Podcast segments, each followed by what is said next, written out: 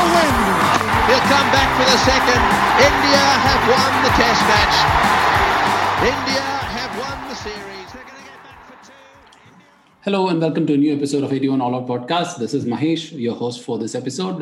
Today we're going to be talking about all-rounders in Test cricket.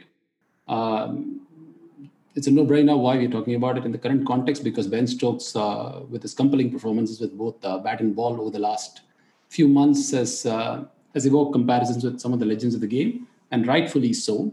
We thought we will use this context to dig a little deeper about the role of all-rounders in Test cricket, to make sense of them, to figure out how to evaluate them, to talk about pitfalls of typical narratives around all-rounders.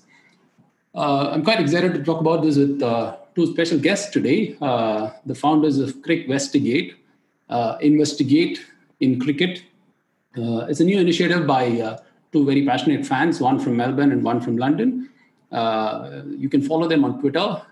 Their handle is at CrickVestigate. I'll link the Twitter handle in the show notes as well. So let me introduce them now. Rav from Melbourne, an engineering professional, but more keen about cricket. Hi, Rav. Welcome to the show. Hi, Mahesh. Thank you. Thank you for having me. Cheers. And Arj, a finance professional from London, in the times of Brexit, naturally more keen on cricket at the moment. Hi, Arj. Welcome to the show. Hi, Mahesh. It's a pleasure to be here. Excellent. Thanks a lot for joining us, guys. I know your handle has been quite busy tweeting a lot of very, very interesting numbers on all-rounders in cricket over the years. And particularly the Ben Stokes phenomenon has triggered a lot more conversation around it, which is very good for us. Just to set the stage on this, I know all-rounders come in very many shapes and forms in cricket. Personally, how do you look at an all-rounder? How do you define an all-rounder? Is that someone who can be picked generally as a batsman or a bowler in a team? Because that's going to restrict a lot of people. Just to get a sense, yeah. So historically, people have given the description that you've just given, where you can play in the side as either a batsman or a bowler. But as far as I'm concerned, that's a far too strict a definition, because in history you won't find many people who can do that. For me, an all-rounder is someone who, in their weaker discipline, it's almost too good to be. If your weaker discipline is as a batsman, you're far too good to be a tailender. You're regularly contributing. For example, someone like a Richard Hadlee, as a bowling all-rounder, his batting wouldn't be good enough to bat in the top six, but his contributions are just too consistent to be not regarded as an all-rounder. Whereas someone like a Wasim Akram or a Mitchell Johnson is probably in that region where they're not quite all-rounders. And if you take the flip side, a batting all-rounder, someone like a Jacques Kallis, again, he didn't take that many wickets per test. He took less than 2 wickets per test, but he consistently bowled for South Africa and ended up with 296 wickets, a reasonable average. And he's certainly more than a part-timer. And again, in that sort of region between part-timers and for batting all-rounders, in the region between part-timers and full-time all-rounders, you've got people like Wally Hammond, Frank Worrell, more recently Sanath Jayasuriya in Test matches. Those kind of players, they were useful bowlers. They could take you, maybe a wicket per test, but not good enough to be full-time all-rounders. So for me, the contribution on the weaker discipline is too high to be ignored and too consistent to be ignored. That's how I kind of define all-rounder. And I agree with that 100%. And one other thing to remember is some of the greatest all-rounders managed to excel in both batting and bowling for a series or over a few seasons. It's like they were top-tier bowler and top-tier batsman. But they couldn't really do that over an entire career. It's impossible to do that. And it may be possible for them to maintain the averages, but the contribution and the workload of 2 full-time specialists, that's impossible to manage over a career. So I agree that, like I've said, the secondary skills too good to be ignored. So that's pretty much the definition of all-rounder. I would say the primary skills good enough to be as one of the top 6 batsmen or frontline top 4 bowlers, and the secondary skills right up there as a very, very useful contribution. Great. Thanks a lot for that. I think that sets the stage for our discussion going forward, because if you restrict it to genuine all-rounders, then we are going to be talking about 4 or 5 people, and that's about it. So I'll probably take on from there to get your sense on how do you assess all-rounders. Both of you have been extremely busy crunching a lot of numbers in the recent days. So I'm really keen to hear some of your favorite metrics, and of course, each metric has its own pitfall as well. If you can elaborate on that. Yeah, so I mean, one of the common metrics that we see on any kind of analysis is people take the very simplistic approach of taking a batting average minus a bowling average, and, looking at who's got the highest when you do that difference. From my perspective, that measure is useful, but it's far too biased towards batting all-rounders. Because if you think about it, let's take a batsman who averages 50, and let's say we equate a batsman who averages 50 with a bowler who averages 25. If that batsman who averages 50 improved his average to 55, it would be equivalent to the bowler, a 25 averaging bowler, improving his average to say 23. It wouldn't be the same as going from 25 to 20. So because of the difference in the scales of the averages, I don't think you can simply do one batting average, take batting average and subtract bowling average. And some people look at the approach of taking a batting average and dividing the bowling average.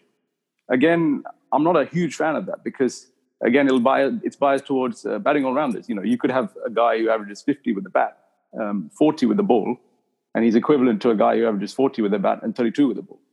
But a guy who's a batting all-rounder averaging 40 with a ball probably wouldn't be good enough to be classified as an all-rounder.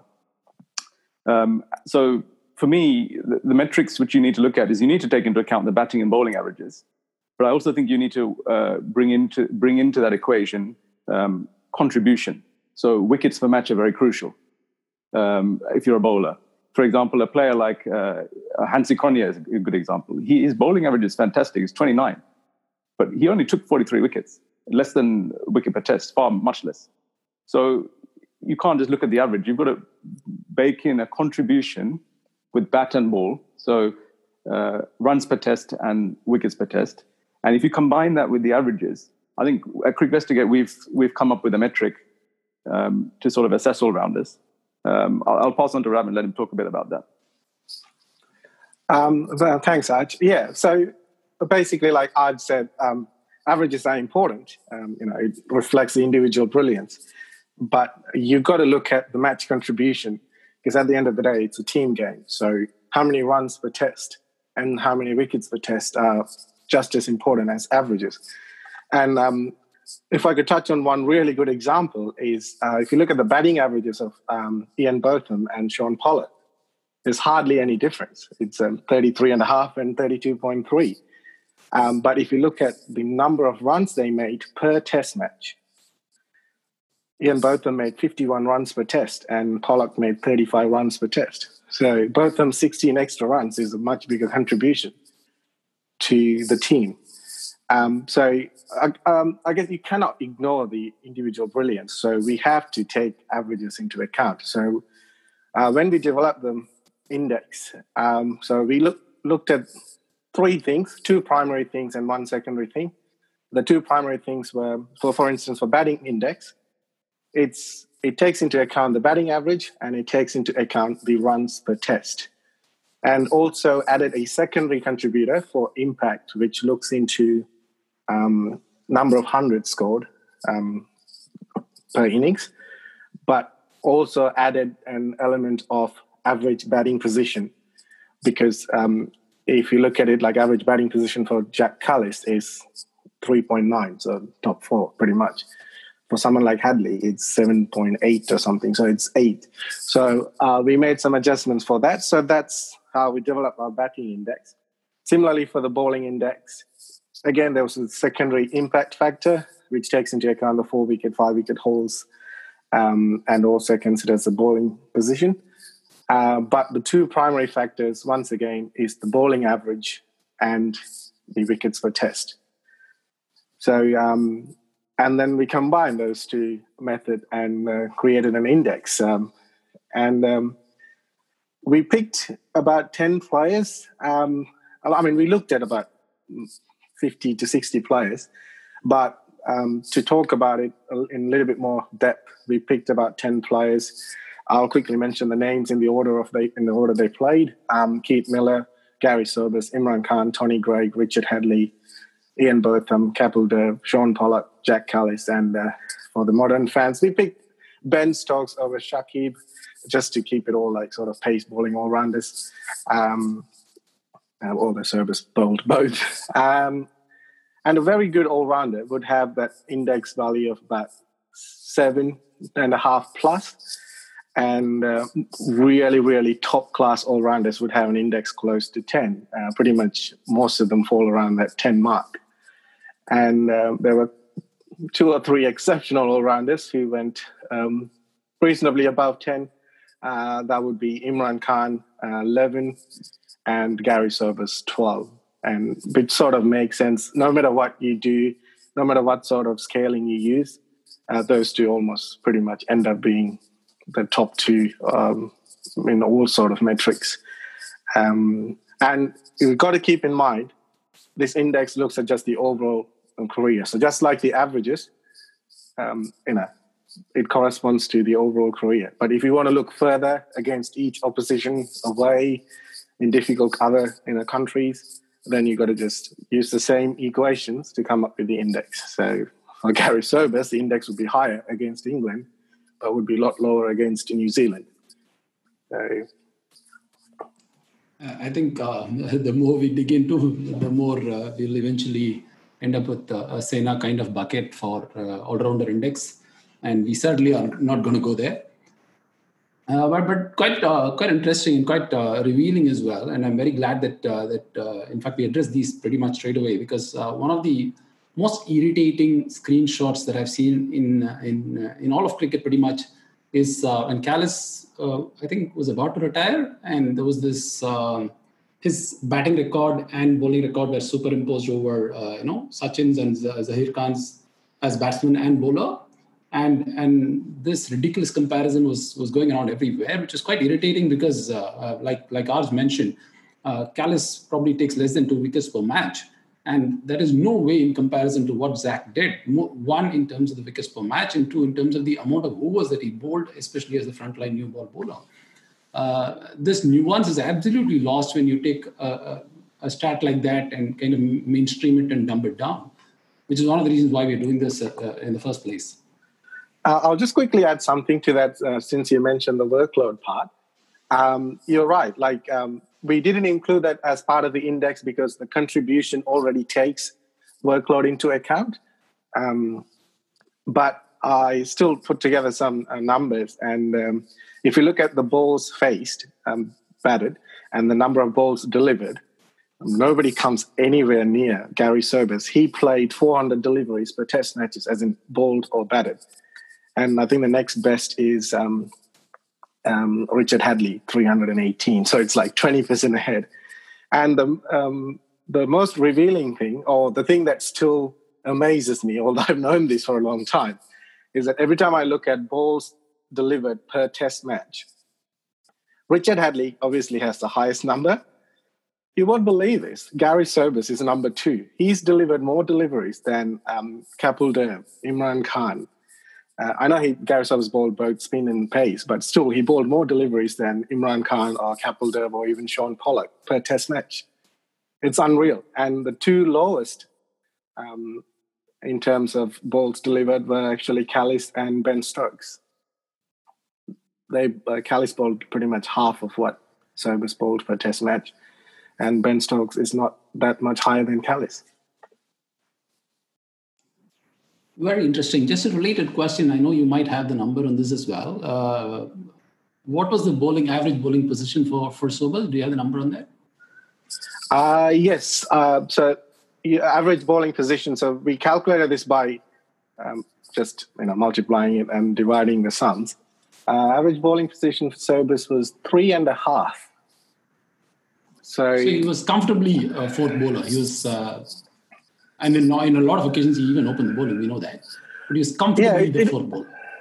It is surprising to me. There is an anecdote. I was thinking of sharing it later, but I'll just quickly mention that when Tom Gravney, very good English batsman, was interviewed by I can't remember who it was. He was asked that who would he pick to bat for his life, and then he just mentioned Sobers. Too much to the surprise of the interviewer, because he expected Hutton to be the answer. And then he just added this one funny little anecdote saying that most of the English top-order batsmen actually wanted Sobers to make some runs because they didn't want him to take the new ball because he had this late lethal swing. So that, Trouble, Jeffrey Boycott, Kenny Barrington, they were the most common victims of Sobers. And I am surprised when I found out it was 3.5, but I guess it also made sense because he made a lot of runs, which meant he probably bowled as number 3 or 4 for his team, I would imagine. I mean, it's hard to find exact stats on this, but from what I've looked into, it's clear that Sobers' spin bowling actually is what affected his stats a bit. I mean, I think as a pace bowler, he's certainly better than a 34 average, but it's hard to get stats of when he bowled spin and when he bowled pace. Yeah, that's true. And the other thing is that oftentimes if he bowled spin, I can go into match examples, but I will stay away from it. 1966 Leeds test, I think I recently posted about it, is that when there was nothing happening with the pace bowling or swing, and then, the batsmen settled in, the other bowlers, West Hall or Griffith, whoever bowling at the time, didn't get wickets. That's when Sobers turns to spin. So oftentimes, if he has to bowl spin, which meant the batsmen are set and there weren't much happening. So I strongly believe the stats for his pace bowling would be a lot superior to his spin bowling. I'm fairly confident, but it's very hard to verify that. So essentially, Sobers, the fast bowler, was the strike bowler, and Sobers, the spinner, was the one who made things happen. Is it? I think given his strike rate on Twitter, I think given Sobers' strike rate, I'm not sure he made a lot of it happen with the spin. He was more of a container, I think. But I think the point about the people who truly qualify as batting all-rounders. One fact that's important is that with Kallis as well is that they didn't get to bowl in the favourable conditions. They would often have to do the work when the ball was a bit older, like Stokes is doing at the moment. So that has to be taken into account. But I totally agree, Mahesh. I mean, you can't make a comparison between Zahir Khan and Kallis as a bowler. It's crazy. That's not to knock Kallis. Kallis is a fantastic player. The fact that a batsman of that quality is offering that with the ball is just an amazing achievement. But people shouldn't sort of misinform by equating his bowling to the effectiveness of a strike bowler like Zahir Khan. Yes, and since Rav has talked a lot about Sobers, and it's a question that I wanted to ask him even during the middle of a lot of his Twitter threads, but this is probably a good context for us to talk about it as a theoretical framework as well. It's one of my sort of firm beliefs that a bowling all-rounder is a lot easier to fit into in the team game compared to a batting all-rounder, and the logic is fairly simple. Like all of us know that a bowling all-rounder will definitely bat, and he doesn't have to disrupt the batting lineup for him to utilize his skills. Whereas a batting all-rounder, for his bowling skills to be to make an impact, it has to come in the way of the captain using the 4 mainstream bowlers in the first place. Sobers is of course an exception, but if you look at someone like Kallis or even Stokes, you are effectively the 5th bowler. And in the current match, in fact, as we speak, we are talking in the middle of the first test between Pakistan and England. Stokes is even the 6th bowler. Do you see fundamentally that a bowling all-rounder is more valuable to a team, or we are just making too much of some exceptions? No, I think, Mahesh, what you say is generally correct. I personally prefer bowling all-rounders. But I think the fact that our definition of all-rounders has already set quite a high threshold. So there aren't that many batting all-rounders. The ones that we've given that role, such as Stokes, Tony Greig, Kallis, Sobers, have already met a criteria in their bowling that they're bowling regularly. And just on Kallis again, his bowling was incredibly valuable to South Africa because you have to remember that South Africa in their history, after Hughie Tayfield, they haven't had a regular spinner. Paul Adams was effective for a short time, but in general, their spin bowling option hasn't been effective. So they've had to, they've had excellent opening bowlers. They've had Donald, Pollock, Steyn, Morkel, Philander, those kind of guys. But Kallis has often had to bowl very important spells when the ball's got older. And without the spinner to hold up the end, that fifth bowler has been invaluable for South Africa. So I would say your general point about bowling all-rounders I'd agree with. But given the threshold that we've set, a strict threshold, I would say I couldn't necessarily say one was more valuable than the other. It would depend on the balance of the side. I mean, as you said, for England, the fact that Ben Stokes is a batting all-rounder is far more beneficial than if he was a bowling all-rounder, because the English team's bowling is far stronger than their batting. The opposite is true of Kapil Dev, for example. Kapil Dev, at the time he was bowling, he was India's best bowler. Indian bowling was a lot weaker than the Indian batting. So they needed Kapil Dev as a bowling all-rounder. If he was an equivalent quality batting all-rounder, he probably wouldn't have the same impact on Indian cricket. So it depends on the team balance. But I think your point also holds true for people who don't quite make the all-rounder threshold. So if you've got, I'd rather have a bowler who could bat a bit like a Wasim Akram than have a batsman who could just turn his arm over. So yeah, that would be my opinion. Actually, that is my point. Of course, when you get into the elite list, the standards are so high, the difference is not too much, let's say, between Sobers and an Imran. But let's just get out of this elite zone and talk more about how cricket is played and how a team gets its balance. Let's say, for instance, India tried to play Stuart Binnie for a while as someone who could bat number six and also bowl a few overs in Test cricket, right? They did that in England. They've tried Hardik Pandya, for instance.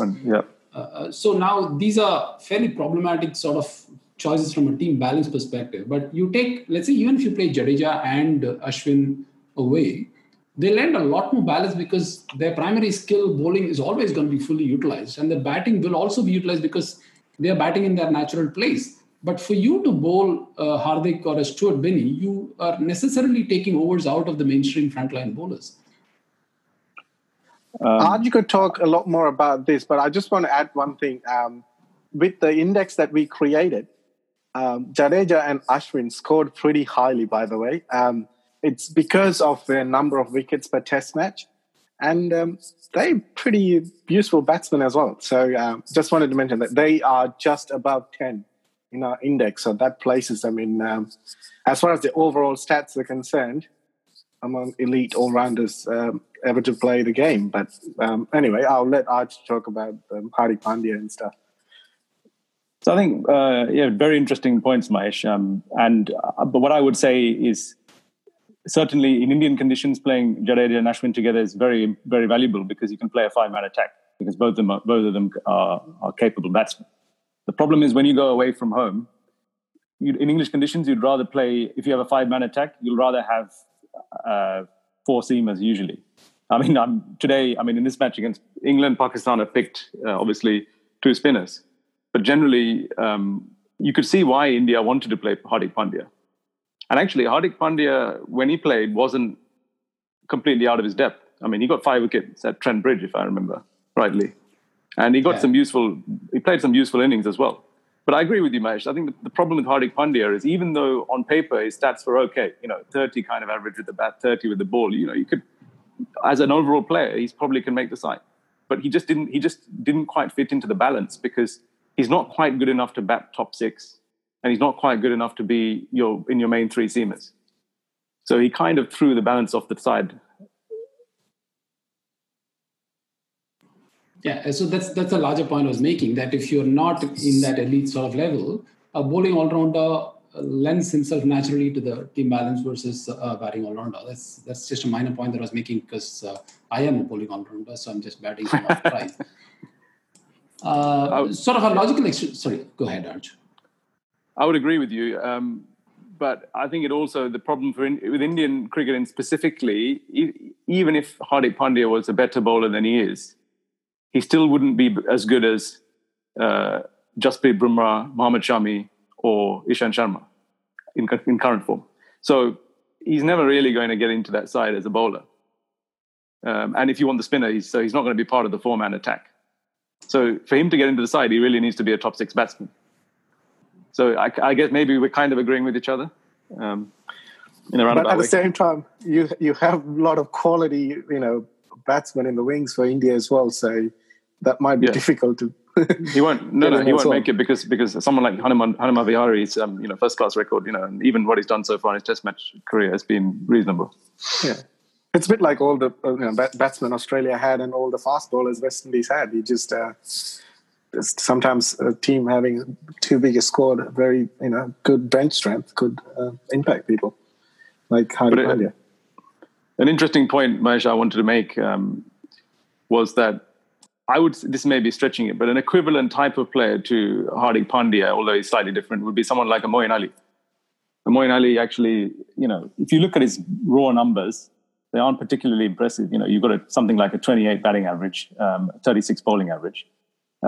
But the key point was that he is a spinner. And after Graham Swann retired, England didn't really have any good quality spinners. And even now, the jury's still out.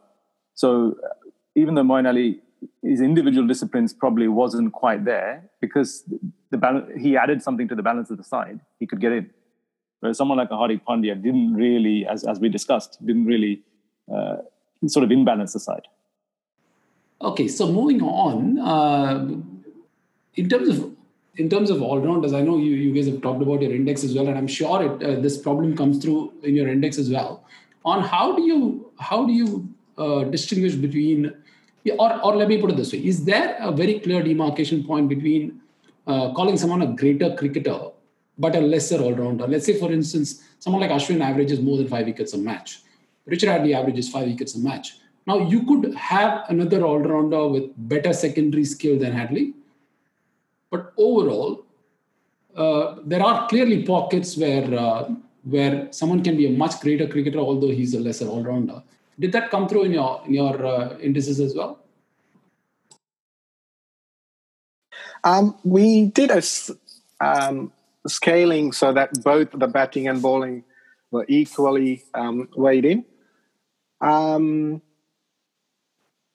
Because they had a lot of moderation to things, it didn't really favor one or the other. It's quite balanced. Without sounding big-headed, I think we've added a lot of moderation to make sure that Hadlee's extreme number of wickets per test or Sobers' extreme number of runs per test. That's why batting at number 6, he scored more runs than Kallis per test. So we moderated it, so it didn't really pick up on that. And we wanted to make sure that the index is about all-rounders. And like Arj said, the secondary skill has to be a higher threshold than, some people are useful at something. So, for instance, if we use the same index for some of the batsmen and bowlers, it wouldn't quite work well because they don't meet the minimum threshold. Like, for instance, if I use Tendulkar's numbers on this index, it will be significantly lower than Kapil Dev because of the wickets per test and all those contribution from both part. But moving away from the index, do you want to add something, Arj? No, I think it's a very interesting question, Mahesh, one that I've thought about for a lot. Usually, a lot of the top all-rounders, like we mentioned, the Sobers, the Imran, even a Jacques Kallis, or a Hadlee, someone like that, their primary skill is of an all-time great level.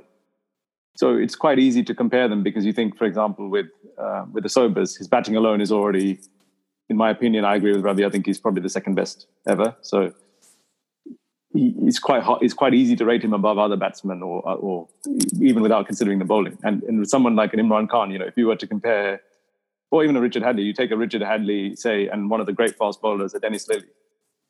To me, it's pretty obvious that on bowling, it's close. I'd probably favour Hadlee slightly, but overall, with Hadlee's batting, he's clearly better. Where it becomes more interesting as a player, as an overall player, where it becomes more interesting is how do you compare a player who wasn't an all-time great in either of his disciplines, who was very good in them, very good in one and useful in the other, versus an all-time great in one discipline. Then it becomes tricky. So, for example, Mahesh, I'll throw the question to you. In India, who would you say is rated as a better, more valuable test player? Sunil Gavaskar or Kapil Dev? More valuable test player, I would think most people will side with Sunny. But of course, if you extend it to other formats and overall, Kapil kind of, comes over. And the reason being that Kapil's record as a bowler, while great by Indian standards, phenomenal, in fact, by Indian standards, is perhaps a little less so compared to other great bowlers around the world, for good reason as well, because he bowled in conditions which are harder and stuff like that. But even when he bowled in conditions which are more favorable, it's probably not in the elite, so to say, not in the cream of cream.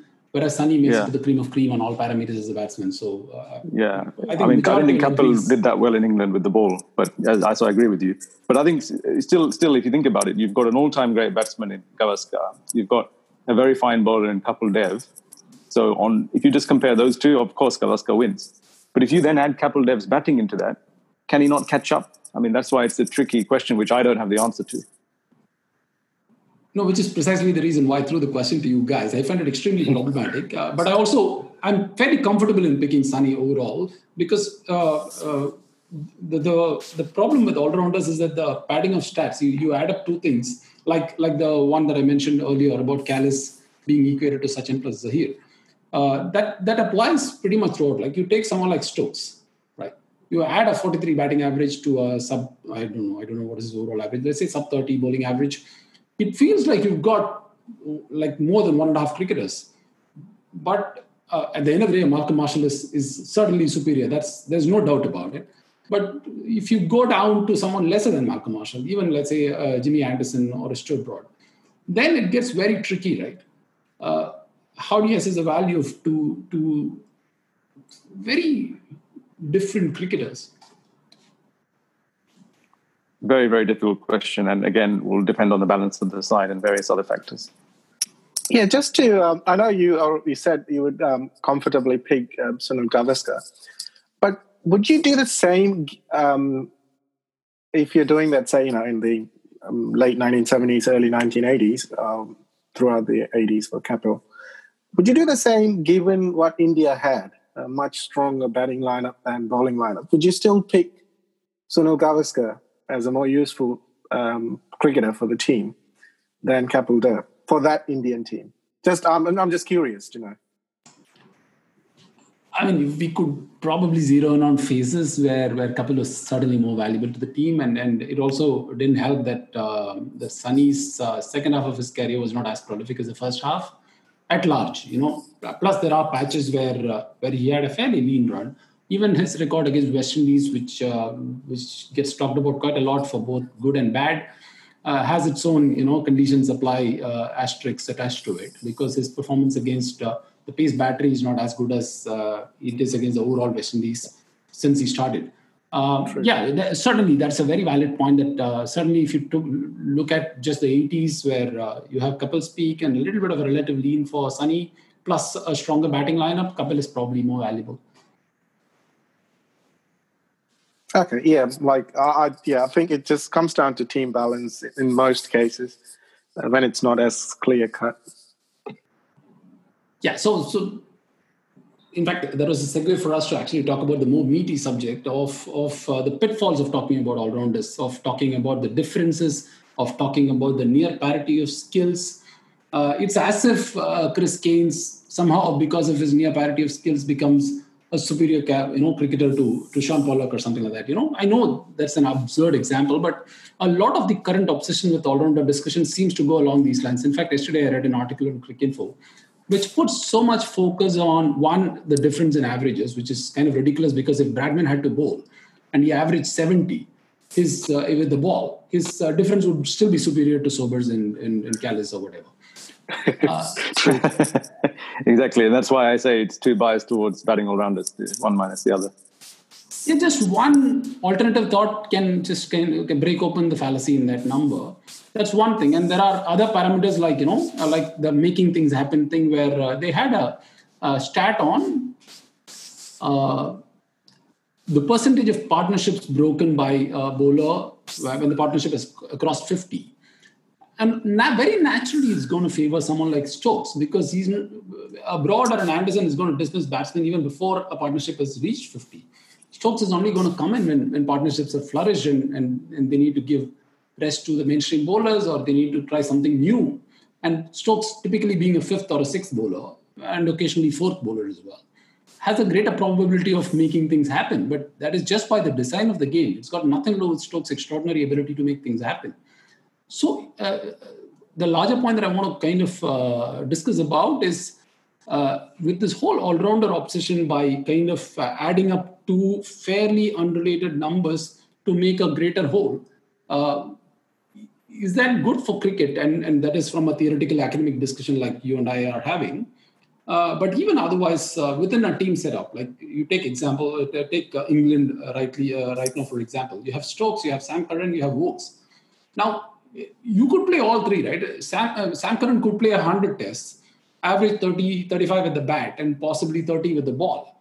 And that's going to be a phenomenal stat, but that's not ideally good for the team. So is this all-rounder obsession, can it go to fairly unhealthy boundaries?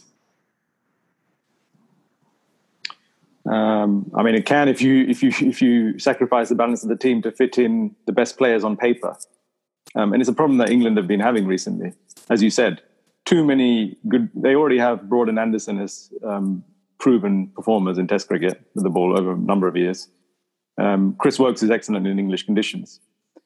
Sam Curran, again, could easily play in home conditions as well. And then you've got people like... Wood hasn't done so well at home, and Archer's obviously got the talent. You can't fit them all into the side, even though on paper, someone like a Chris Woakes or someone like a Sam Curran is more valuable than someone like a Zach Crawley, who's a frontline batsman.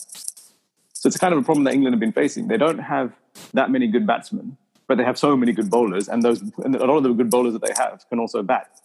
So I would argue you're correct, because, for example, in this Test match that we see England versus Pakistan, you've got this ridiculous situation of, you say ridiculous, but Chris Woakes is batting at number 7. You're playing a batsman short. You've got Jos Butler, who hasn't been scoring that many runs, batting at number 6. So this is a prime example of your point, Mahesh, about the unhealthy obsession of picking people who can do both. At the same time, looking at this specific Test match, there's a general principle, but looking at this specific Test match, I guess England felt that you can't leave Broad and Anderson out. They need Archer for the extra pace. Woakes in home conditions is too good, and they've need the spinner. But ultimately, I think you've got to pick your best 4 bowlers and deal with it, and then play 6 batsmen and have the keeper at 7. Just because you're adding the value of a player up, and they come to more than another player, they don't fit the balance of the side. There's no need for them. And as you said, you've even got Ben Stokes' fitness as a bit of a cloud, but you've got Ben Stokes there. What's the point of having him as a 6th bowler? If he's an all-rounder, you may as well have him as a... assuming he's fit, you should have him as a 5th bowler. So what are the other narrative fallacies around all-rounders that annoy you, that irritate you, or that deserves more nuance? Is there something that you have which are favourites? For me, I guess it's people do this thing where they mix formats up. So you can get people who are certainly good one-day all-rounders. But when it comes to Test matches, they're not all-rounders. But people sometimes think they are. That's a slight annoyance for me sometimes, because it takes a very different thing to be a Test all-rounder compared to a one-day all-rounder. For me, it's about looking at the overall career stats. It's because the thing about all-rounders is that most of them started very young. If you look at all the 10 names we picked, 8 of them started as teenagers or maybe 20, 21. And the only 2 who didn't start were for non-cricketing reasons. Tony Greig had to wait the residency period in England, and Keith Miller had to wait because of the Second World War, although he made his debut as a specialist batsman in first-class cricket and made 81 at the age of 18. So, these guys are phenomenally talented cricketers. So they're going to develop their secondary skill with time. So when you look at their overall stats, not all of them are going to, stand out. And so that's my thing. Like, for instance, if you look at Richie Benaud, his batting average is lower than his bowling average. So you automatically go, was he really an all-rounder? But then you look at the faces, and we'll talk about it a bit more later on when the right opportunity comes up. You would say, okay, he was a very good all-rounder. So for me, that looking at someone's entire career, because these are talented bunch, they take time to develop. So they're going to be strong at something. In some cases, they start as the strongest in something and they end up being the opposite. Like Keith Miller, Aubrey Faulkner, they just, they reversed their roles. So for me, the only annoying thing about people comparing all-rounders is looking at the entire career stats. And this applies to not just all-rounders, but for specialist batsmen, bowlers as well. People compare, especially across eras, they look at the number of test matches. For me, you don't look at the number of test matches, you look at the number of years. Like, for instance, I'm using Sobers as an example all the time, mainly because I remember his numbers off the top of my head more than anyone else. And also, they are the most extreme, phenomenal numbers, so it's easy to put it in context. Like, he had an 8-year peak as an all-rounder from early 1960s to 1968 when he had the floating bone in his left shoulder. He couldn't bowl spin. In that eight and a half or 9 year period, his batting average was in the mid 60s and his bowling average was 27, 28. And that is phenomenal. Imagine batting average of mid 60s and bowling average 27, 28 for 8 years. But sadly, he only played 33 test matches in those 8 years. I don't have the number off the top of my head, but I'm pretty sure someone like Alistair Cook would have played 100-plus test matches in 8 years.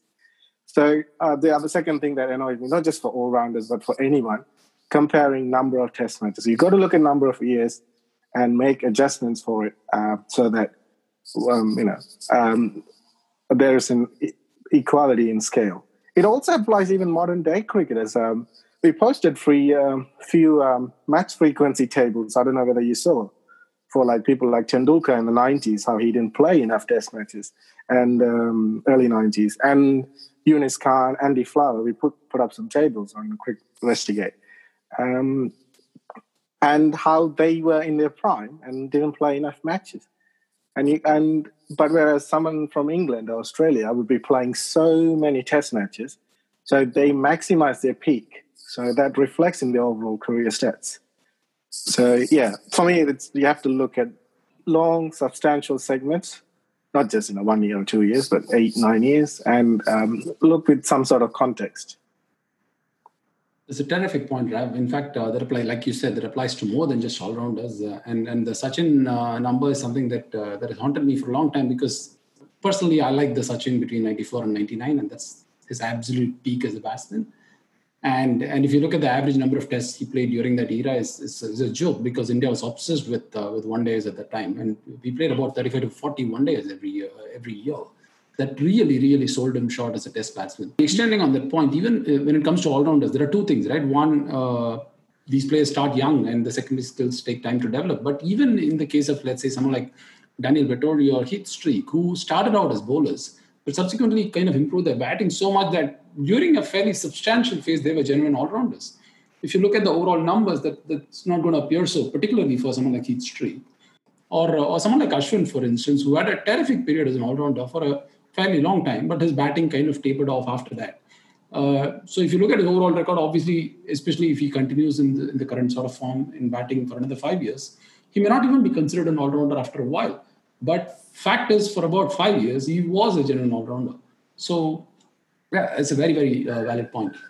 Sort of taking off from there, and given Rav set it up pretty well, that most of these players start very young. And one, the secondary skills take time to develop. And more importantly, even their body, right? To how the body copes up with the workload over time. When you're 20, 21, 22, your body could take a lot. But over time, it's going to be much harder, and that we've seen with Kallis, with Sobers themselves, that where they went through phases where the secondary skill could not be as robust as it used to be. So given how difficult it is to, first of all, find an all-rounder with that level of skills, and two, to have the body and the fitness to cope up with it pretty much throughout, is it realistically possible for a cricketing ecosystem to even nurture an all-rounder? Is it, like, for instance, you know, India was obsessed with creating fast bowlers. And at that time, you ask anybody, you ask Dennis Lillee, you ask any of the great fast bowlers, what should India do to create fast bowlers? There was a very clear prescriptive message that they can give, you know, do these things and you're very likely to produce fast bowlers. But is it even possible to give such a prescriptive thing to nurturing an all-rounder?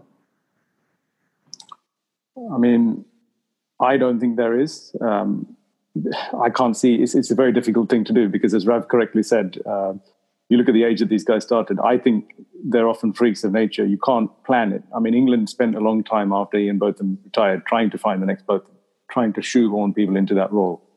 But no one even came close to him until Andrew Flintoff came in, who wasn't as good, but still was a very fine all-rounder.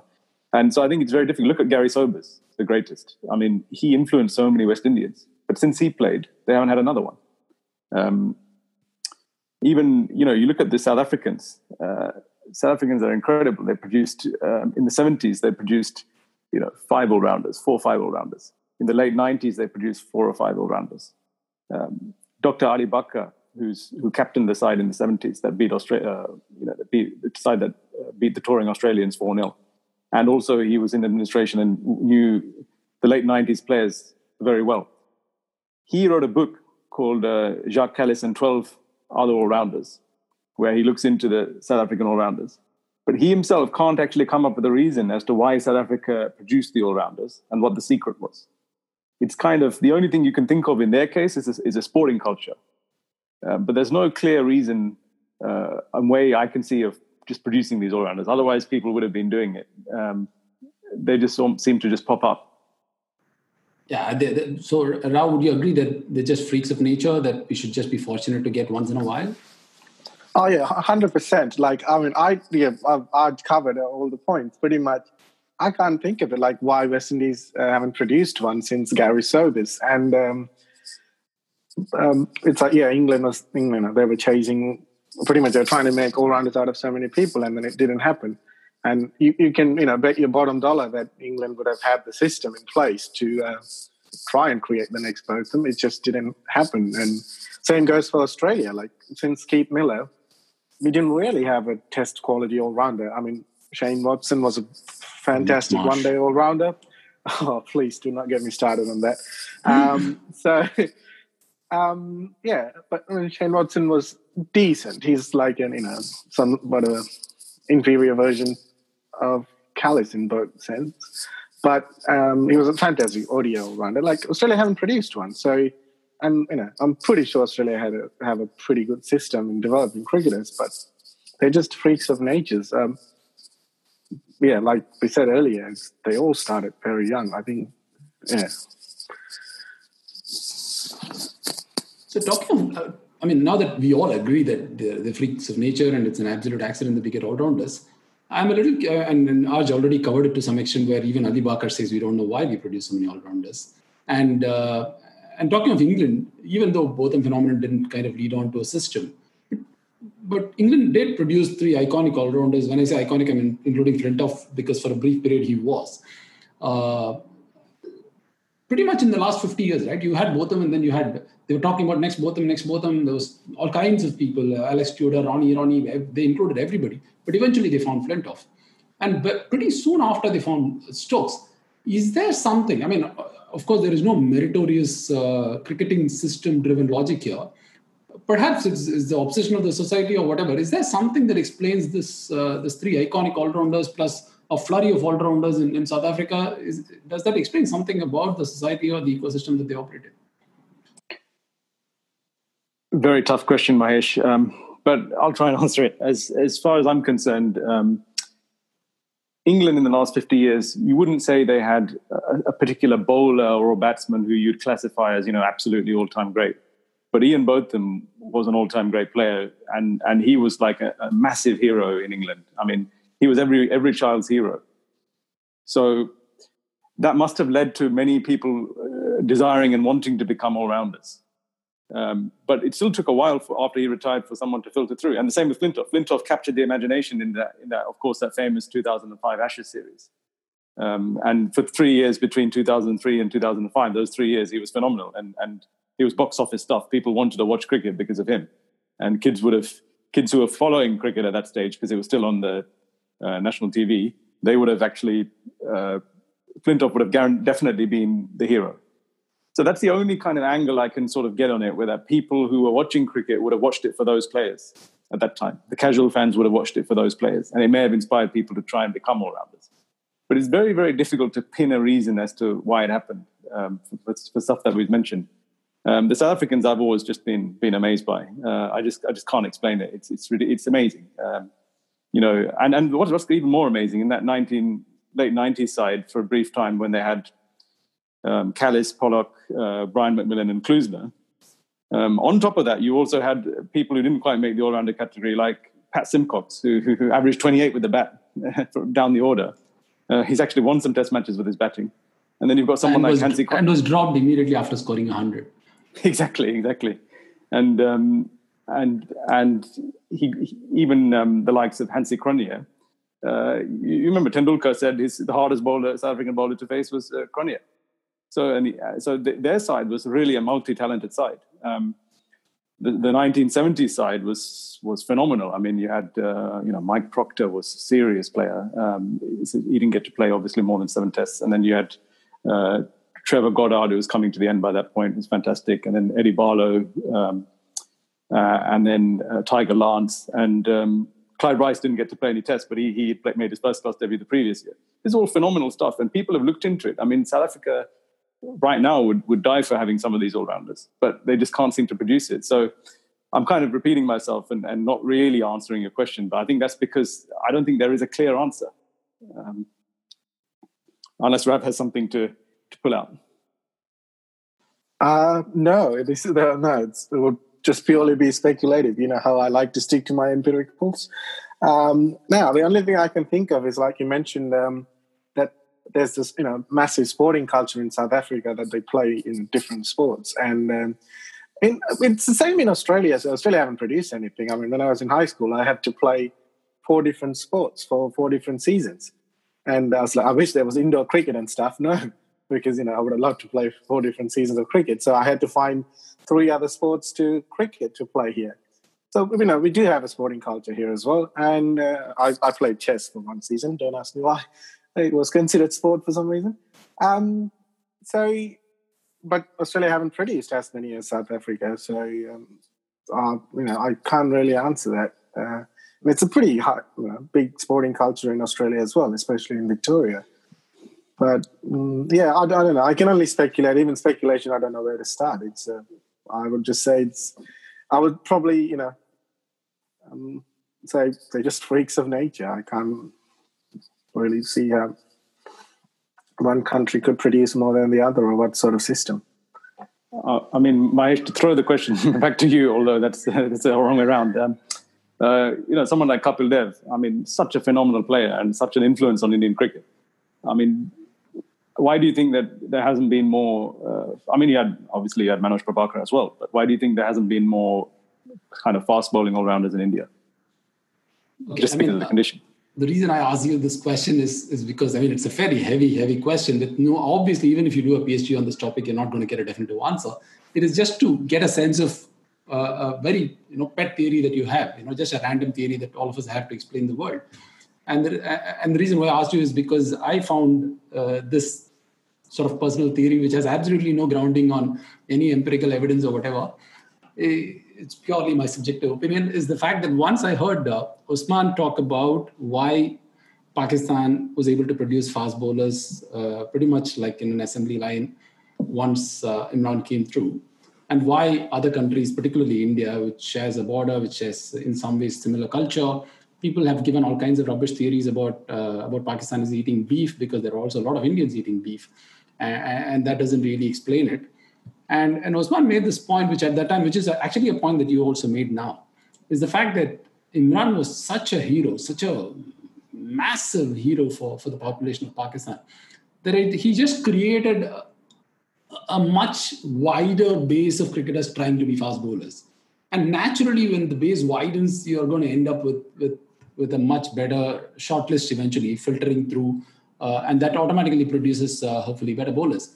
This, I found that a very convincing explanation, the power of hero. And to answer your question on Kapil, it's actually true that Kapil did inspire a generation of people to kind of mimic him, to follow him. You had Chetan Sharma, you had Manoj Prabhakar. That's, of course, at the international level. But you look a little lower, like someone like Ritinder Singh Sodhi, for instance, who won the Under-15 World Cup for India, was part of the Under-19 World Cup winning team, which Kaif captained in Sri Lanka in the late 90s. He grew up, like he was a topic of Indian cricket for many years. And he modeled himself on Kapil. He said, if I could be 20% of Kapil, I'll be very happy. You had Lakshmi Ratan Shukla from Bengal, who was talked of as the next Kapil. It's a very similar to Botham phenomenon in England, for instance. When Alex Tudor came up, they said he's the next Botham. There's so many all-rounders. Anybody who could bat and bowl a bit, essentially it widens the base. And in a country like Pakistan, especially at that time when cricket pretty much took over the mainstream consciousness, the base really widened.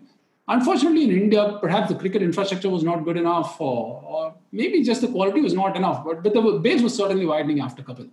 It was just not coming through to the top player, possibly because it's easier to produce fast bowlers through a system, plus through this hero inspiration. But it's much more difficult to produce an all-rounder like we discussed earlier. But that's probably the only convincing personal explanation that I have to make sense of this phenomenon.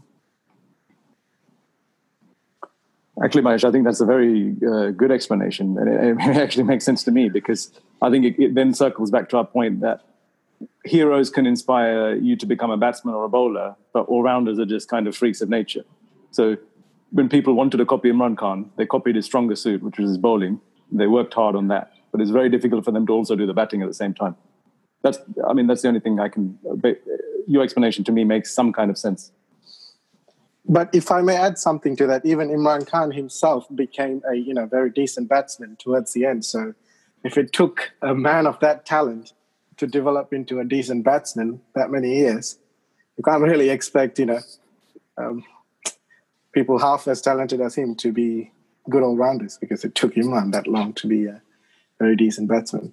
So, yeah, so I think with that, all speculation part of the episode is done with.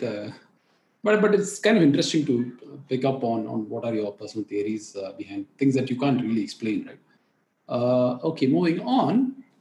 The other aspect of all-rounders that I want to touch upon is the fact that, Firdaus wrote this about Kallis, for instance, calling him the ultimate luxury, which is, for a team like South Africa, which is what it was, right? Kallis bowling was an absolute luxury.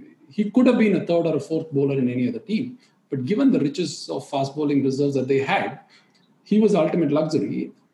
Does that, in fact, oversell the value of an all-rounder? The fact that... it is essentially a luxury for the team, but because we as fans are obsessed about the additivity of the numbers. To give you another example, this is a wicket-keeping all-rounder, Andy Flower. Zimbabwe could so easily have found another specialist wicket-keeper who was as good as another batsman in the team who was not Andy Flower, and could have relieved him of his duties to keep as well. So in a way, it was an extra luxury which was not really adding to the team in some sense. Which is not to criticize Andy Flower. I'm just saying, just because someone is multifaceted doesn't mean it's going to add to the value to the team. Is that a fair point to make? It depends on the specific circumstance. It varies from player to player. So if we look at Andy Flower, as you mentioned, it's hard to say, because actually if you look at his stats, his averages when he wasn't keeping was actually a lot worse, his batting averages. But I think he only played something like 8 tests, not as a keeper. So it's kind of hard to read too much into it.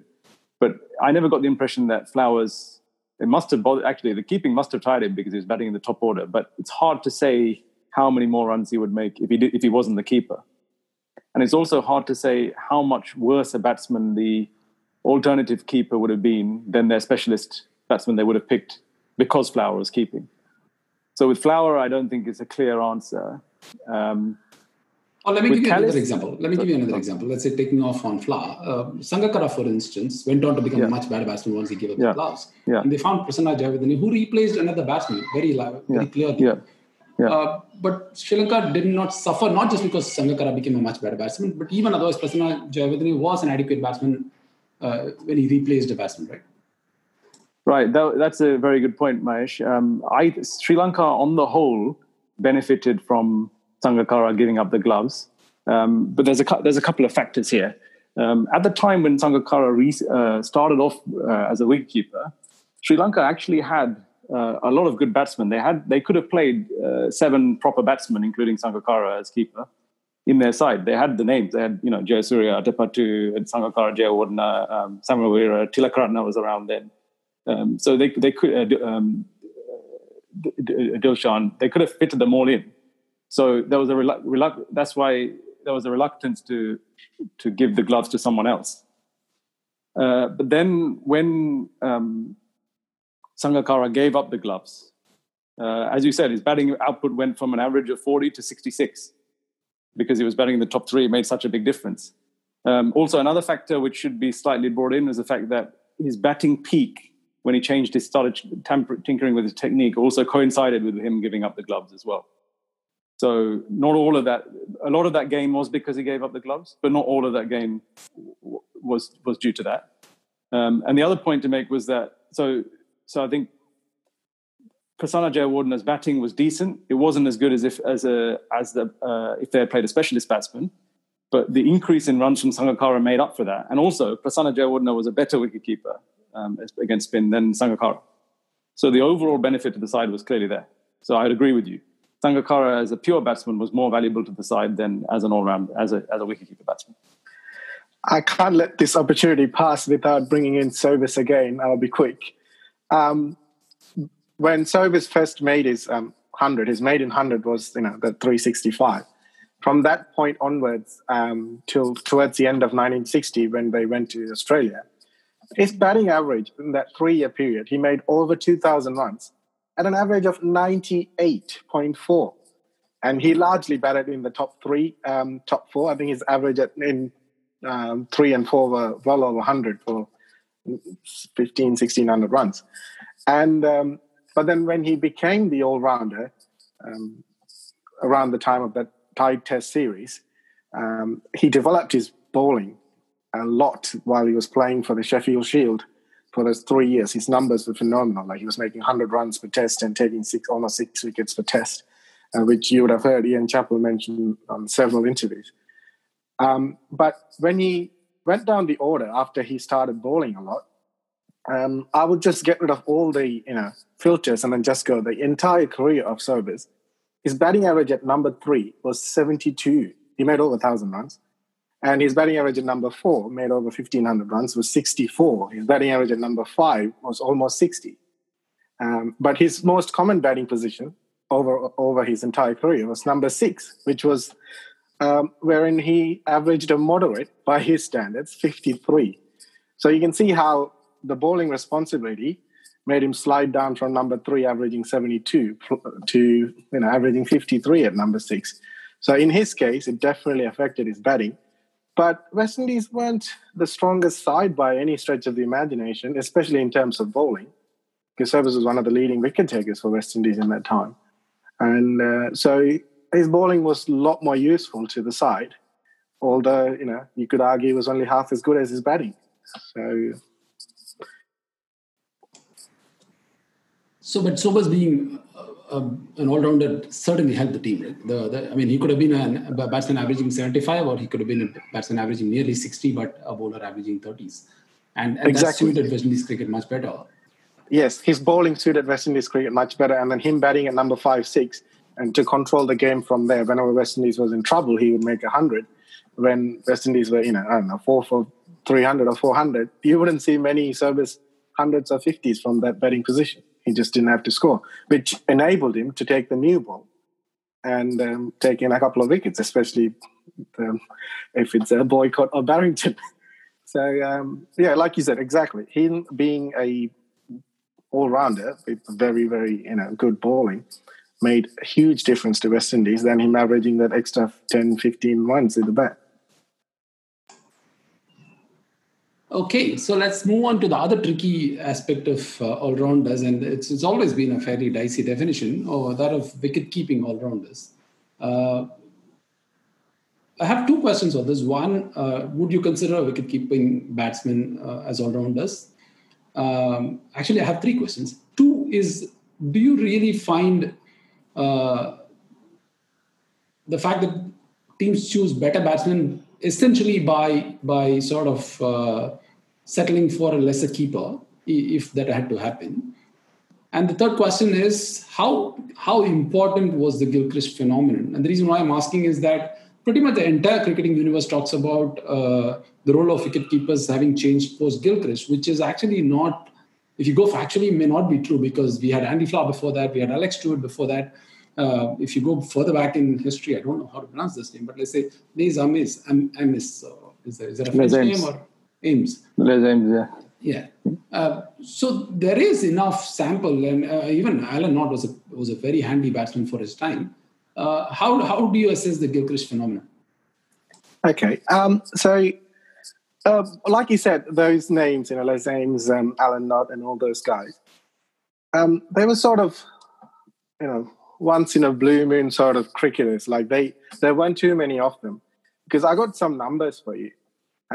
Let's not go too far because, 19th century could affect the numbers so badly. So if I take the last 40 years of the 20th century, the top seven batsmen averaged almost 37. This is non-wicket keepers, right?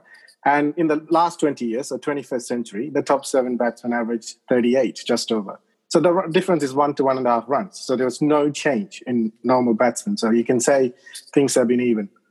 But when you look at the wicket-keeping batsmen, in the last 40 years of 20th century, their batting average was just over 25. Whereas if you look at the last 20 years, their batting average is 32.5. That's a massive 7-run increase. And most people actually have this theory that everyone's expected to bat these days, which might be true. It is an expectation, but it's not the reality. So what I did is I looked up the numbers for batsmen, tailenders who are not wicketkeepers from number 8, 9, 10, 11.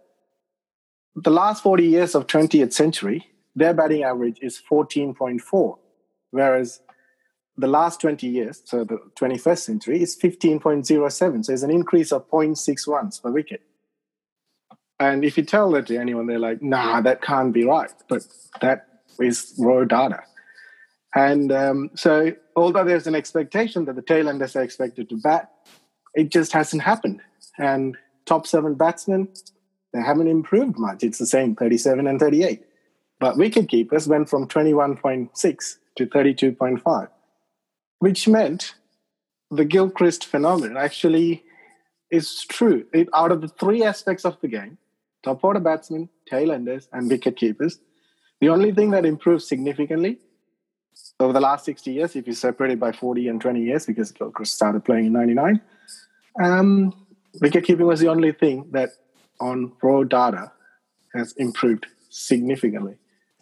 So I would say that his legacy has been quite strong and immediate. Sometimes, the legacy takes a while to happen because 10, 11-year-olds looking at them, it takes them 10, 15 years to become those inspired by them. But,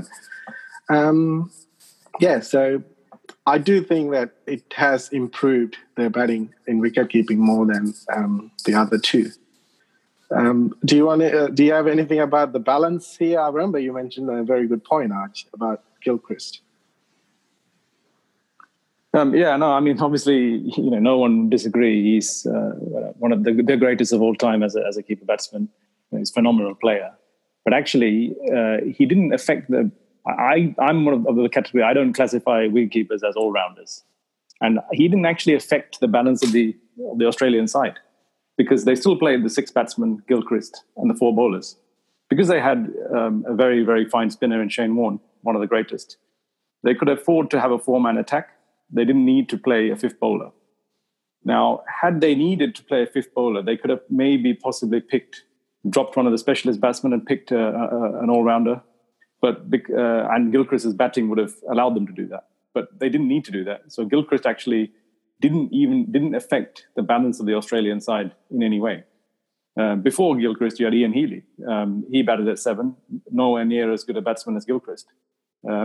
So Gilchrist was just a phenomenon in that he just brought more runs to the role in crucial situations. And based on the stats that Rav just said, you'd say a wicketkeeper batsman looks like he's on runs on average is worth about 3/4 of a batsman contribution, whereas someone like Gilchrist was actually better than the average specialist batsman. So he was adding so much value as a player, and he's one of the greatest. But he didn't actually affect the balance of the side the way that someone like Jacques Kallis may have done. That's true. Sorry, I just want to clarify on this a little bit because I'm acutely aware of the fact that Gilchrist did bring about a dramatic increase in averages of wicketkeeper batsmen. The question I want to kind of drill on is, was that a change? Like, is it similar to the Imran Khan phenomenon that I spoke about a little earlier? Is it because Gilchrist inspired a generation of keepers to be better batsmen? Because then that would have taken a little bit of time. There would have been a lag effect, right? But in this case, it was fairly smooth. It's almost as if the wicket-keeping batting average rose right alongside Gilchrist's career, which is very much explained by the fact that the team management started changing their approach to keepers. Like England went for Grant Jones, India went for Deepdas Gupta, for instance. So in this, even before Gilchrist could inspire a generation of keepers to be better batsmen, the team management started, kind of compromising a little bit on wicket-keeping skills for the sake of better batting.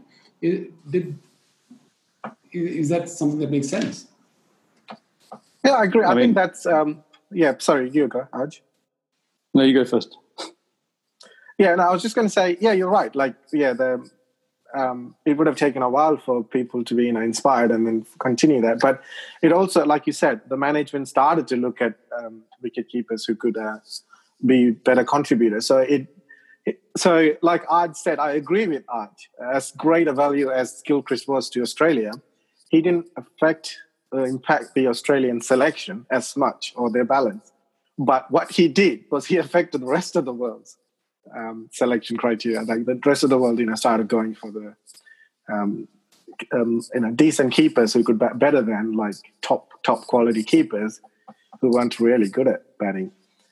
And I'm guessing there's a question about Saha and Pant here. No, I also think Pant is not a batsman who's made to keep. So Pant is also a genuine keeper. That's a slightly different equation. Mahesh, actually, I think I'm not clear. I may have a disagreement with Rav slightly on this one. I'm not clear that Gilchrist did inspire people, because I don't think he's just a freak of nature. As much as you inspire, you can't in such a short time period. You can't. People may try and copy him, but you can't get a player like of that quality. But I think in general, it was already happening, like you said, outside of Gilchrist. Even if you move away from Test cricket, the emphasis on keeper batting was already there, and people were starting to shortchange on the keeper to improve the batting. You remember the Indian One Day side, for example. Rahul Dravid was made to keep. That kind of a thing. One day cricket is happening for a while. The most overblown impact of Kalutarna, for instance, thanks to Tony Greig's hype. But the fact is, even before that, Junior Murray, for instance, opened the batting in Australia for West Indies.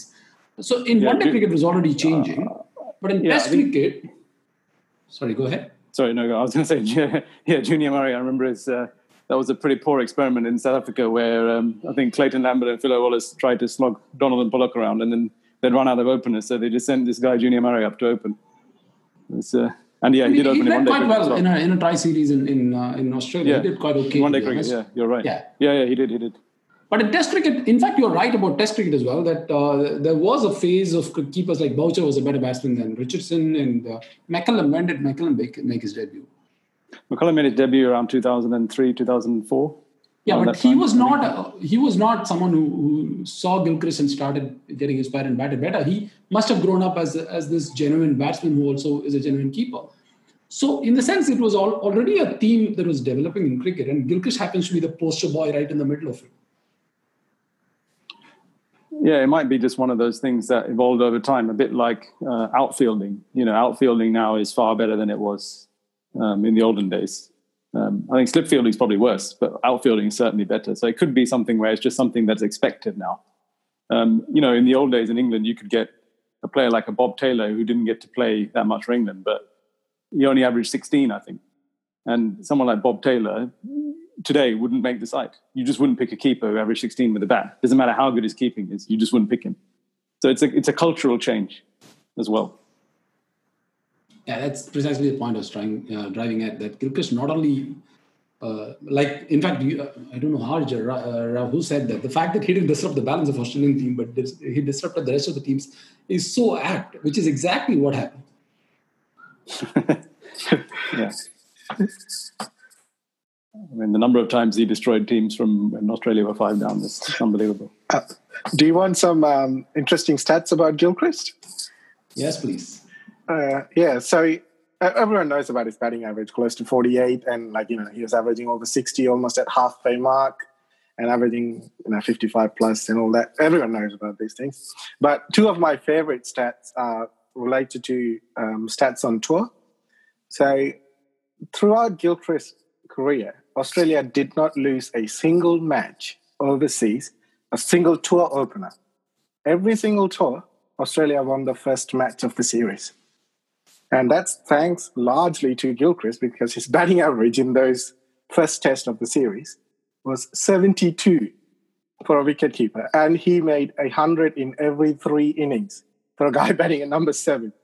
Let me reiterate. He made 100 every 3 innings on the first test of the tour. And when he was batting second, which means Australia already fielded, it was 90 plus. He made 100 every second innings. And he averaged 60 plus in every continent. I mean, New Zealand falls under the 5th continent, yes. That's my, one of the favorite stats about why Australia was so successful on tours, in addition to McGrath and Shane Warne, outside of India for Warne. So that's one. And then second stat was that how many innings he took for every 100. His frequency was almost as good as Steve Smith on tour. His frequency of hundreds on overseas test matches are better than Alan Border, Steve, and name anyone. Only 3 Australians have better frequency than Gilchrist: Don Bradman, Neil Harvey, and Steve Smith. So that's the sort of freak he was. And my last bit of stat is that out of his test hundreds, 11 of them came in second, third, and fourth innings. In 8 of those, Australia were trailing, and the average trailing number was 175. So 8 of his 11 hundreds came when Australia was effectively 5 for negative 175. And out of the 3 times Australia had a lead, 2 of them were 15 or 20 or 40. The only time Australia had a lead when he made a second, third, fourth innings 100 was that, a significant lead, was that 2006 Ashes test when he just went bananas for the second fastest 100. So that's the sort of player he was. And I guess that's the sort of impact probably influenced the rest of the world to look at their way of selection. So, yeah, anyway, I just thought there was some really fascinating numbers. Arj already answered this question, but Rav, you have not. Would you consider wicket-keeping batsmen as all-rounders? In that case, would you invite comparison with Sobers and Imran for someone like Sangakkara or Gilchrist? I don't consider them a proper all-rounder, but at the same time, maybe I'm sort of in the middle of considering them proper and not at all. I think Arj might be on the not at all sort of category, but yeah, it's very difficult to call them a proper all-rounder because it's not binary, who's better keeper, who's better batsman. It's about the overall value. And I'll quickly use an example of Saha and Pant. I think the batting average difference is only 8. I think it's 30 and 38 or something. It's a small sample size for a shout. But if you look at the runs per test, which is it's all about, individual brilliance is reflected in the averages. But at the end of the day, it's a team game. It's all about the team contribution. It doesn't matter if someone makes 100 runs out twice and the other one makes 70 runs, but batted twice, but not out once. You might have an average of 70 and the other guy would be 50, but other guy made 30 more runs for the team. So obviously, it depends on the batting position and opportunities. So it's about team contribution. And when it comes to that, I think off the top of my head, I'm not 100% sure, but I think Pant runs for test is like 60 plus and Saha is 33 or something. So it's a massive difference. And we don't have wicket-keeping metric, but recently saw someone saying against spin, Saha concedes something like -2 runs per test and Rishabh like -8 per test. Just based on numbers, it's not much bigger difference. So not talking about conditions, you know, in India or outside India, but in general, I would be inclined to pick Rishabh personally, but... So does it mean I'm thinking they are all-rounders or not? I don't know. I don't really have a straightforward answer, to be honest. I don't think they're genuine all-rounders like the batting and bowling all-rounders, but I think you have to look at the overall value as a cricketer, and which sort of implies they're all-rounders. So I'm sort of contradicting myself, but I'm sort of in the neutral there. But right. Just to chip in, sorry, Mahesh, one quick thing.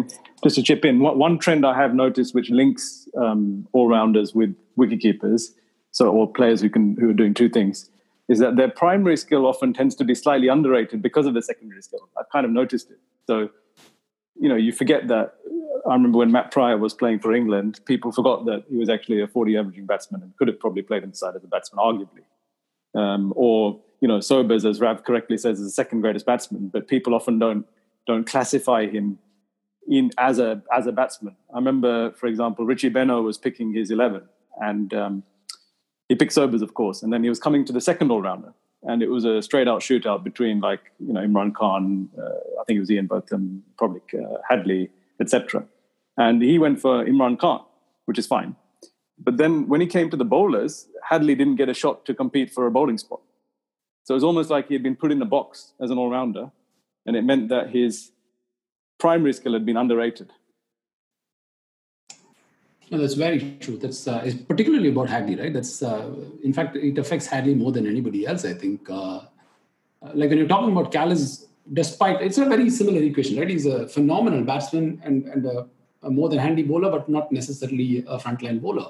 And similar case, mirror image of that for Hadlee. But people are always willing to concede Kallis as a batsman as well as an all-rounder. But with Hadlee, he always gets undersold, short-sold as a bowler alone. Yeah, definitely. And I'd argue even Gilchrist, as much as people rate him, people, as a pure batsman, that's why Rav stats were so interesting, because as a pure batsman, you don't really put him up there with the very best, but he's not that far off. I mean, you know, based on Rav's stats and in general, from what I've watched and seen and studied, Gilchrist is, as a pure batsman alone, if he couldn't keep at all, he'd still be a phenomenal player. Absolutely. He would have been the second best batsman in the team after Ponting. I mean, some could even argue on tours he was probably a better batsman. I mean, not probably. He was a better batsman. He averaged more than Ponting. He made more hundreds, more frequently he made hundreds than Ponting on tours. So...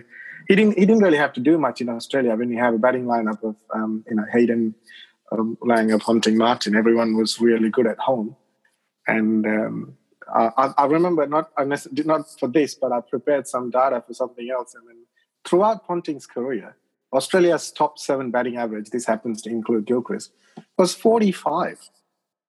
You know how many other teams didn't even have a 45 averaging batsman, a single batsman? This is a collective top 7 batting average throughout Ponting's career for 2 decades. It's not like his peak or anything.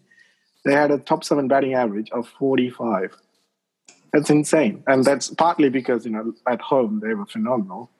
And most of them are very good overseas as well. But I think Gilchrist was probably the best Australian batsman in that time, outside of Australia. Forget other teams. I think even Australia themselves would have liked to ration it out between generations. For sure. I mean, Darren Lehmann was a phenomenal batsman. He averaged about 65 plus for Yorkshire. And I remember, just an outstanding batsman, just couldn't play enough tests for Australia. And not just him, Stuart Law, Brad Hodge, you name it. There were some class players who didn't get to play enough for them and would have walked into their team over the last 10 years. Yeah, even Mark Waugh made his debut pretty late. Michael Hussey, of course, made it extremely late. Yeah, absolutely. Their second 11. Yeah, sorry. Moving on, I know we could pick our favorite all-rounders or whatever, but I want to make it a little interesting for our two guests. So how about picking an all-rounders 11, but not just 11 best all-rounders, but all-rounders playing in their positions. So from openers to new ball bowlers. Okay. Wow, it's kind of interesting. Okay, I think we should start with the obvious choices for the top-tier batsmen and bowlers among the all-rounders that we have. Let's skip the openers for now. It's a bit tricky, so we'll come back to that at the end. So let's start from number 3. As I already made it clear, it's going to be Sobers. His career average at number 3 was 72. And, as I said, he's, in my opinion, he's easily the second best batsman ever. Arj would agree with everything apart from the word easily. And then number 4 would be Kallis. He's the second best batsman of all the genuine all-rounders. So I would have Sobers at 3 and Kallis at 4. And I'll let Arj pick the pace ballers. I mean, yeah, going with Rav's logic, for me, it's I want to pick my best bowlers for the lineup, for, the out and out best bowlers. So Richard Hadlee walks in for me. He's one of the bowlers. Imran Khan walks in, and my third selection for there would be Shaun Pollock. So you probably have them batting. Imran would bat higher than the other two, and you'd probably go Imran, Pollock, Hadlee. So I'm guessing we go Imran 8, Pollock 9, Hadlee 10. And yeah, Rav, if you want to pick some other slots. Yeah, so that's Imran 8, Pollock 9, and Hadlee 10. I might want to mention that something about Pollock. I think we didn't earlier. By the end of 2003, having played a lot of Test matches, I can't remember off the top of my head, close to 80 maybe.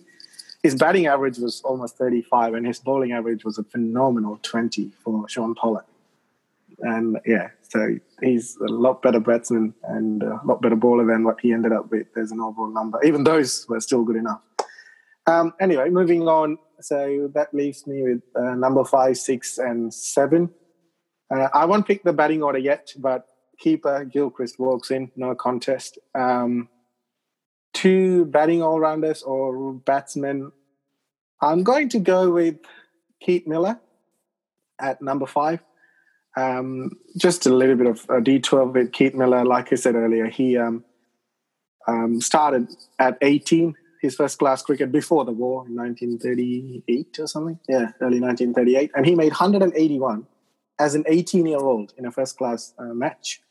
And then he played for 3 years, and then the war happened. And when he first played in the Victory Test in 1945, he's almost in his, almost not quite 30, in his late 20s. He only had bowled 7 overs in his first-class career.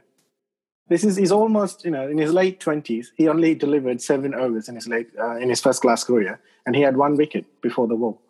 And then 1945 Victory Test, someone flicked the ball to him, in the nets or something, and then I was like, oh, this guy's quick. And then he suddenly became more of a bowling all-rounder and, in fact, ended his career as Australia's best bowling average for someone with 150-plus test wickets as a pace bowler. Since his retirement, only 2 players had a better average than him. That was Glenn McGrath and Alan Davidson. So imagine someone starting as a specialist batsman at 18. This is not, one of those funny selections like when they selected Steve Smith as a spinner, despite him averaging 50 in first-class cricket with the bat. It was like desperation. So this is a proper specialist batsman becoming the third best bowler in terms of averages for Australia. So, yeah, Keith Miller was a very, very talented batsman. And so I'll pick him at number 5. And number 6, I might bat Gilchrist at 6. And my other batting all-rounder would be Ian Botham. I know his overall stats weren't that great, but he was technically correct batsman when he wanted to be. Although most of the highlights we probably see were him hitting over third man in Headingley and stuff. So I don't think I would pick both of them, but yeah, my 3 would be that. I think this is probably the one disagreement we would have. So mine would be Miller, Botham, Gilchrist for 5, 6, 7. When you say disagreement, I would say Keith Miller for sure, no question about it. He walks in. Botham, was a phenomenal cricketer. as an all-rounder, but he really dropped off in the second half of his career. I mean, in the first 25 matches before he got made captain, he was an unbelievable all-rounder. He made 600s, averaged about 40.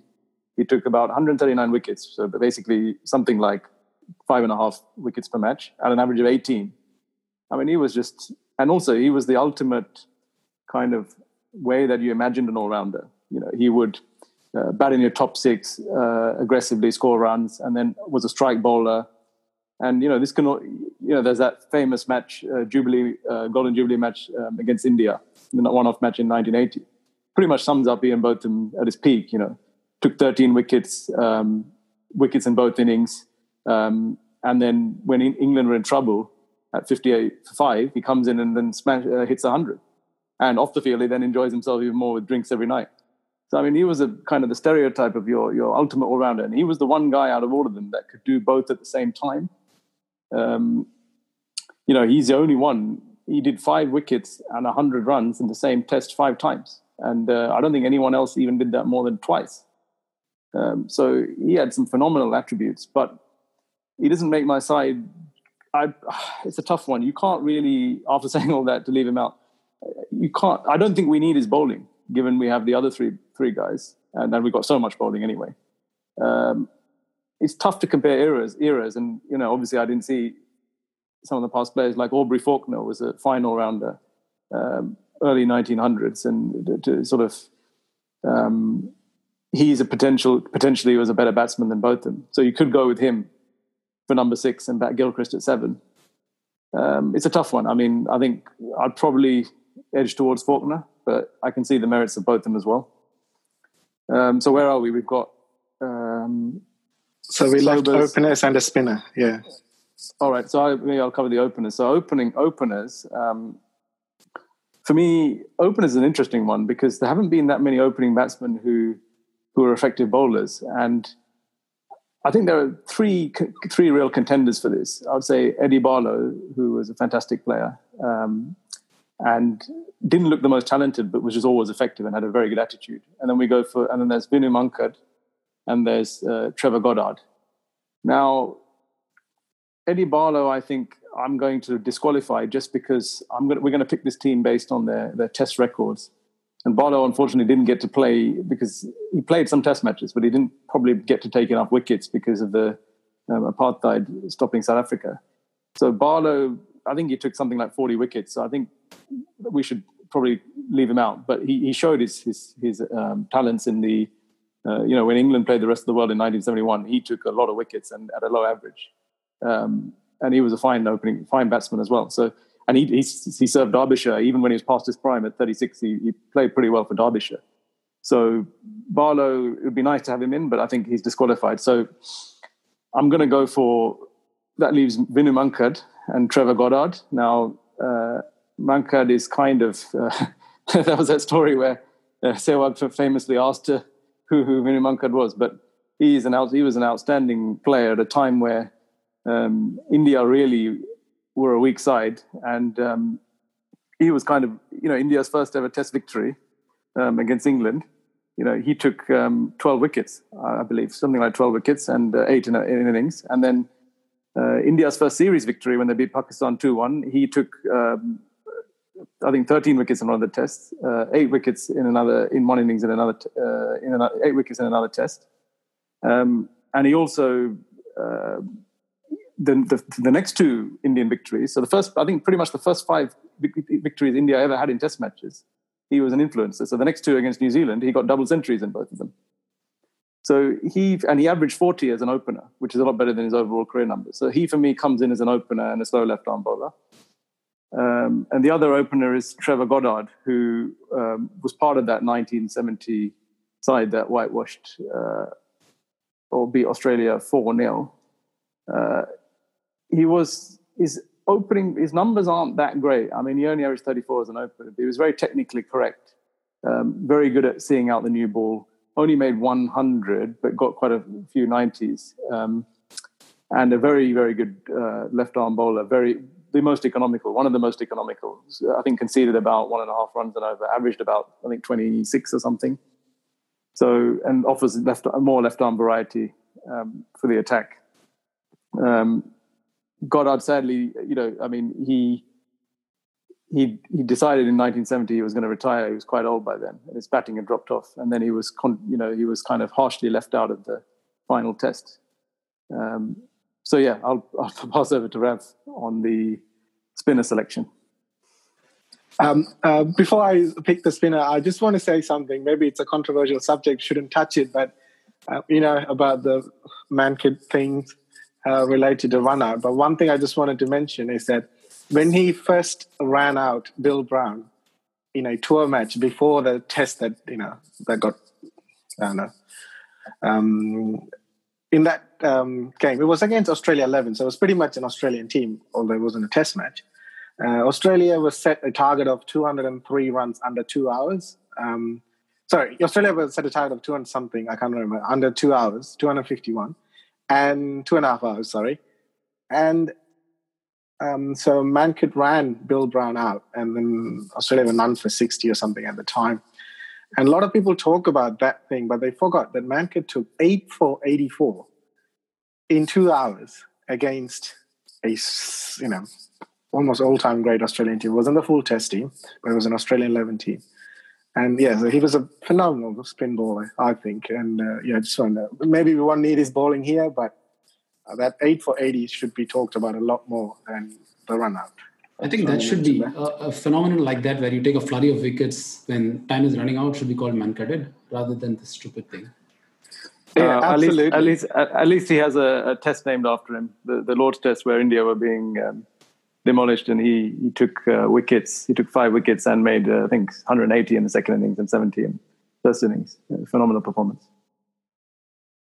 Yeah, we wrote an article about on Bill Brown's birthday about what a brilliant two gentlemen both of them are, and then you can check that out later. Anyway, so for my spinner, there's some tough competition with like the likes of Ashwin and Jadeja. Ashwin's wicket-taking skills are phenomenal, and but I'm biased towards wrist spinners, and I want a captain, top quality captain who can manage these high-profile cricketers well. So I'm going to go with the great Richie Benaud. Like I said earlier, if you look at his overall stats, it might not stand out. But if you start looking at from the time when Keith Miller retired in Karachi, 1956, from that point onwards, from a bowler who was taking 2 wickets per test, Richie Benaud became a bowler that took 5 wickets per test and 6 wickets per test in away matches. Phenomenal rate of 5 wicket hauls in that period, every third or 3.5 innings. And he was a pretty useful batsman as well. He made 3 test hundreds, 2 of them in one series, very first series after Keith Miller retired. He lived, played under Keith Miller's shadow, the larger-than-life fighter pilot, all-time great cricketer.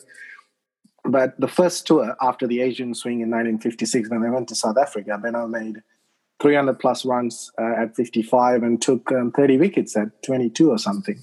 And in the history of cricket, there's only been 3 instances of a cricketer taking 30 wickets and scoring over 300 runs. Obviously, that favours bowling all-rounders, but still, that's phenomenal. Only 3 people ever managed that, other being Botham in 1981 and some George Giffen in 1894 or 5. Anyway, so I think Benaud is very good. And also, we were talking about Test cricket, but it's worth mentioning in a strong Australian competition, majority of it. Benaud made 20-odd hundreds in first-class cricket in 250 games. So that's almost like 1 every 11 matches. You don't do that without being a useful bat. So, yes, Benaud would be number 11. So if we sum up, we have agreements on 10. So Vinu Mankad, Trevor Goddard, Sobers at 3, Kallis at 4, Miller at 5. I would have Botham. I think Arj would have Faulkner at 6, or we can switch around with Gilchrist. Kelly at 7, Imran at 8, Pollock at 9, Hadlee at 10, Benaud at 11. I'll probably have Kapil Dev as the 12th man. He could come in for Benaud on a pace-friendly tracks, and he was a brilliant fielder and a brilliant team man from my recollection of things. Excellent. That's a phenomenal team, and more importantly, a very brief biographical sketches of all those players, particularly for younger listeners. I think that would probably give them the incentive to go and read about these great cricketers and their great exploits.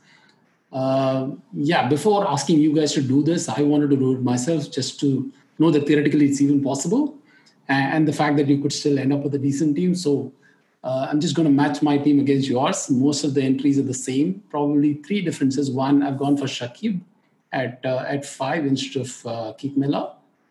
I haven't gone for Botham. I've gone for Imran, Pollock, Hadlee for sure. Instead, I've gone for Davidson because Davidson is a cricketer that I was personally fascinated by because I discovered him very late in life. There was no doubt in my mind that Wasim Akram is the greatest left-armer of all time. And this was like when I was very, very young. And I saw Alan Wilkins asking, but what about Davidson? And I thought, this guy's gone berserk. How can you even compare anybody with Wasim? And then I dug up his numbers and I read about him. And then there was also the documentary on the tight test, not the tight test per se, but the whole series of the 1960 series. And the way he talks about that series, oh God, he's such a sport. He's talking as if he was a fan rather than a participant in that. So I just found everything fascinating about his personality, and his numbers are damn good. His bowling average is so bloody impressive that it is almost impossible to even say that Wasim Akram is definitely better. So just purely for the fact that I discovered him late in life, and ever since I've been fascinated with it, I'll probably pick Davidson there. And a parochial pick for the spinner, I'll go with Ashwin because he's from my city and the average is more than 5 wickets per test. That's exactly what I want from my main frontline bowler. That's an excellent team. I mean, glad you mentioned Davidson because I'm arguably the biggest fan of Alan Davidson. I would have sneaked him in the team, but Aj sort of reminded me, well, this is about test cricket. He hasn't got a test 100. You can't pick him. So, I vetoed him, unfortunately. I'm a huge fan. I just want to add one more thing. He was a phenomenal swing bowler. And other than Sydney Barnes, who played before the First World War, so in the last 100, 105 years, no bowler with 150 test wickets had a better bowling average than Davidson when he took the new ball. Not even Malcolm Marshall. There are only two players who average less than 21 in fact. Davidson, 19.25, and Malcolm Marshall, 19.7. And then you have Ambrose, McGrath, Truman, Imran, averaging around 21, 22. So he was an amazing new ball bowler. And then he could ball spin as well, like he did in the subcontinent. So it's a great pick. And Ashwin, it could be anyone. Like Ashwin now, his wicket-taking skill, phenomenal. And, like I said, that's a great team. I'm thinking, if this 11 plays against the rest of the world, I think they would give them a run for their money. I mean, you got Sobers, you got Imran, Pollock, Hadlee, Gilchrist. I guess opening batsman we may be slightly weaker than alternatives. I think they're not bad. They're opening batting at number 5, 6 maybe. Yeah. But the rest of it, the number 7 onwards and number 3 and 4, you can't really argue against it. Okay, excellent. I think I had fun picking the 11 and also having this whole discussion. Thanks a lot for joining, guys. And I've been fascinated by some of the numbers that you've thrown up on your Twitter handle and some of the numbers that you've shared here as well. I will certainly add their index and particularly the top 10 that they've discussed here to the show notes. And I'll also add other numbers that they've brought about throughout this in the form of an Excel or an image. Thanks a lot, Rav, and thanks a lot, Arj, for joining us. Looking forward to doing more such episodes with you in future. Thank you for having us. Yeah. The test match. India have won the series. They're going to get back for 2. India home. Lords goes wild.